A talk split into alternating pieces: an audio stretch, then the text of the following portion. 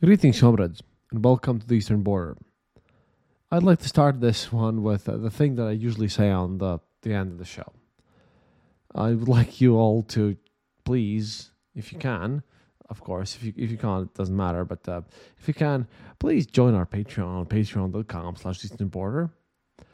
They're not very reliable because uh, they um, apparently they had troubles doing the transfer things from about thirty percent of my patrons, and this month's looking rough for me. I'm gonna sort this thing out, and I'm, I this motivates me to write a book, because Patreon is a thing which uh, yeah I didn't know this could happen, but it's really painful because it's been dropped because people have complained to me that they couldn't um, you know they had they wanted to support me but they couldn't, and uh well, it's because of Patreon's fault. Basically, there's some issue because I'm in E U and most of my listeners, which you are probably from the United States, are in the United States and all that stuff. Anyways, uh, yeah, if you can, join the Patreon. I'll sort this thing out. Uh, if you for if you wanted to support the show but you had some issues, please go to the eastern border dot L V and just click the donate button there, because, um, yeah... been a technical mess.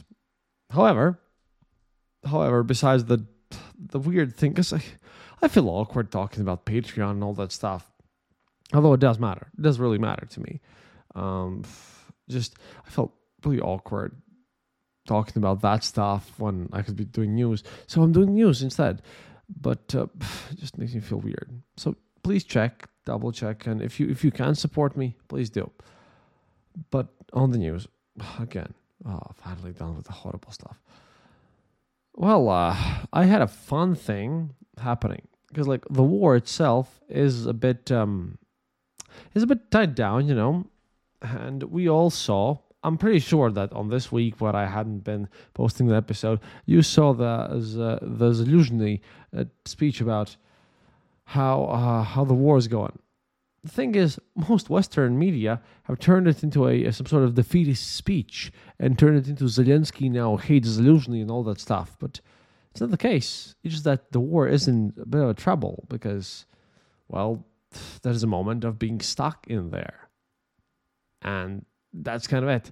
No side can make any movements. We're stuck in a situation where, well, Ukraine needs more equipment, as usual. And if it had been given according to what we all wanted to be given to, we wouldn't be in such a situation, situation. But um, sadly, it's not the case. However, most of Western media disregard the situation that Zaluzhny in his speech spoke about what's needed to do to win the war, and they've translated it to the war is lost already or we have difficulties. Well, of course, we have difficulties. It's a war. And it's just that just a weird situation. Zelensky himself said, quote, "The situation is not a stalemate. Russia controls the sky. We are protecting our military. No one wants to just throw people away as if they were meat, like Russia does. How to overcome this? F sixteens have to wait until the guys are trained until they come back. When there are air defenses at the front, soldiers move forward and use the equipment." Which reminds me of the fact that there were calls about giving them planes at the beginning of the war.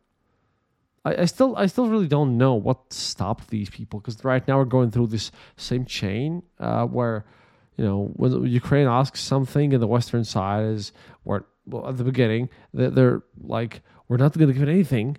And then they do, eventually, after deliberation. Just, the slowness and inability to act just annoys me to no end. At the same time, at the same time, besides this, because a lot of people will be just worried about the whole thing of Zaluzhny and Zelensky, but don't worry about that. It's fine. You just, it's been mistranslated, and people just want to win the war.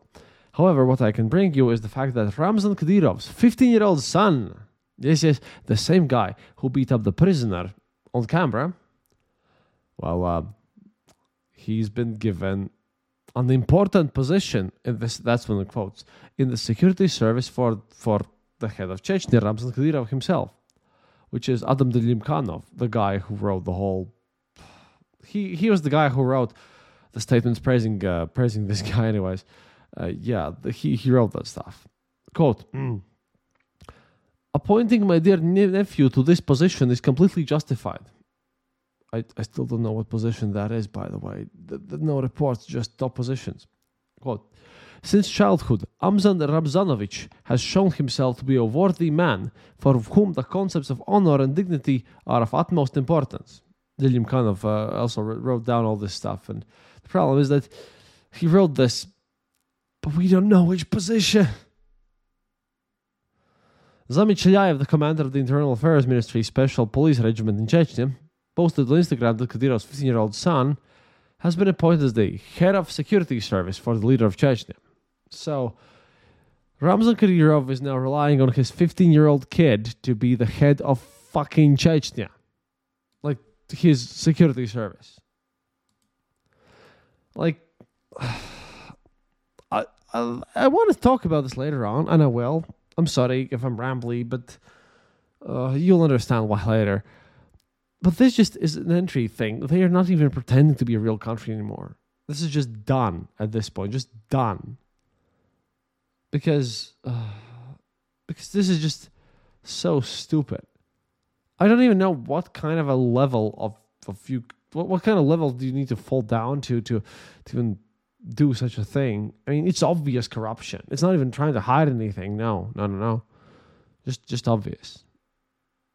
But before we get to our main thing of, of this whole episode, I have to say about the pogroms that I mentioned in the previous one.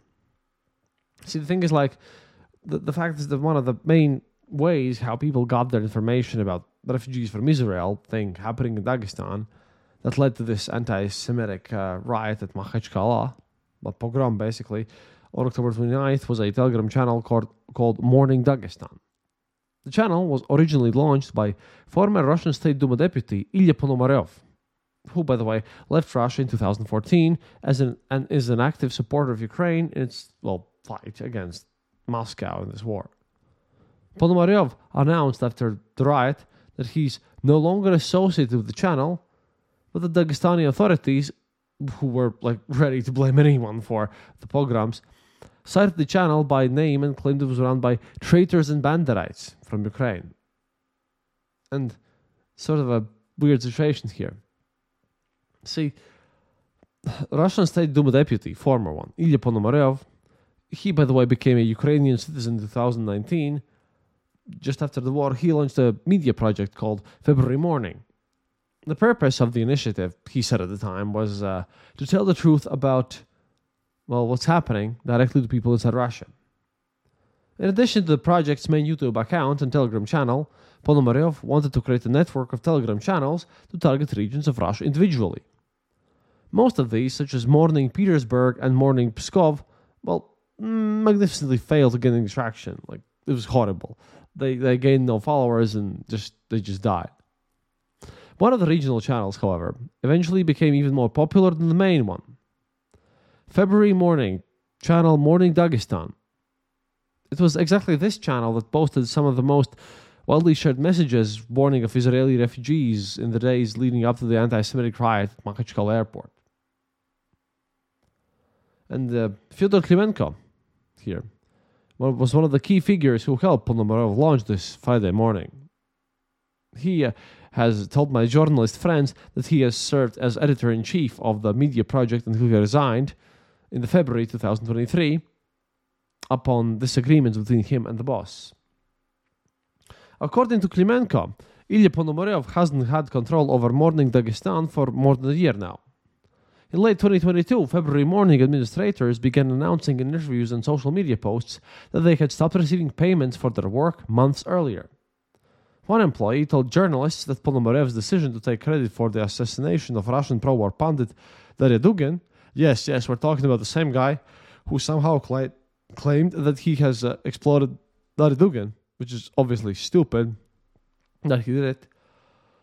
Well, uh, they uh, they said that this came as a shock. So he made the channel, it was a shock, and um, now no one, no one knows who runs it. So all this stuff happened because dude makes a channel, Russian liberal, so-called liberal opposition, right? And then um, then he makes stupid posts, then people take over. In this channel, there are posted like messages about how Israeli migrants would, would come to Dagestan in, in part of Russia, right? And then it's done. It's so, so bizarre. But this is the, today's Russia. And the thing is, like, we're going to see more incidents like this. Uh, let me let me tell you, we're going to see a lot more incidents like this, just with various nationalities. However, you know, before I do my stupid monetization gig again, I probably won't do that, but like, still, I want to talk about how um, because how this war has stuck in a stalemate, and all all everything's information basically, because Ukraine can win only if the West helps her. And the West will help her only if we have enough data and how media works and all that stuff. I hope I make some sense. But information war is very important. And right now, you know, just two days ago, in, uh, in, in the concert, in a concert dedicated to Unity of Russia. Yeah, it was a Unity, Unity of Russia Day.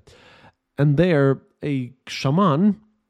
Well, his name is Shaman. He's a rap singer, I think. I haven't listened to his songs. I've only seen his video clips, and he's like...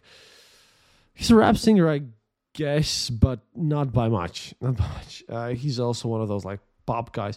He just smacked a fake red button to show how Russia should just nuke everyone, which caused a giant uproar. Uh, even among the Z channels, by the way, all the pro-war ones. But we'll get to them. And, and the thing is, everyone hated him for this, but the violence and the whole hatred is just moving upwards. And these Z channels, these um, pro-war, pro-Putin guys, right? Well, I've been speaking for a while now, but like this is the main subject of the show because on the front lines, it's a kind of a stalemate-ish, and we need Ukraine needs equipment, and ten meters gained, ten meters lost, like. If there would be more news, I would be talking about them. One thing that I know for sure is that uh, no... Uh, another thing which happened in like one of the few segments, because I record this in multiple segments, uh, came in. Uh, no, uh, former presidential associates and clerks are not a source. Uh, no, United States and E U are not forcing Ukraine to do any talks, because that would be stupid if they just approved new um, aid packages. And maybe, just just maybe, using a former presidential administration, the United States one that is, uh, person as a source is not valid enough for the current one. Just saying. Just some people trying to be more reactionary, I guess, or more, more loud. But talking about more loud, yeah, once again, uh, please support me on Patreon and donate on the eastern border dot L V. We're, we're done with that thing. I'm not going to mention it again. But, um... But what happened is that I, for the first time in my life, as I'm working here, I have now seen truly how Z channels collapse. Because, um, because yeah, um, it's hard for me to talk about this. This is uh, why I have been like mincing around for such a long time here. You see, Ramzan Kadyrov and Yevgeny Prigozhin, they had a bit of a bit of an issue here. And if you know something about Prigozhin, you know that he had ruined my birthday and then other things as well. But um, but he had a hatred of Chechnya because a lot of Wagner Group soldiers had um, had been hurt in Chechen wars and all that stuff. And then out of all my Z channels, there's a Russian propagandist journalist, Alexandra. Oh, I forgot the surname. Well. Alexandra, she she had worked as a P R agent for Kadyrov himself, basically. And she posted a message saying that um, most of Wagner Group soldiers have transferred to, well, Ahmad, Battalion Ahmad. Ahmad was the father of Ramzan Kadyrov. The problem is, it's in Chechnya, and Wagner Group hated the Ahmad. Now, there's another channel called The thirteenth, whom I also follow. And this guy...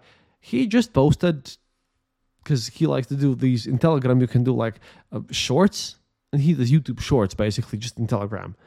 And he also just debunked this, saying that, I don't know who this lady is. Oh, by the way, he does know, but doesn't matter.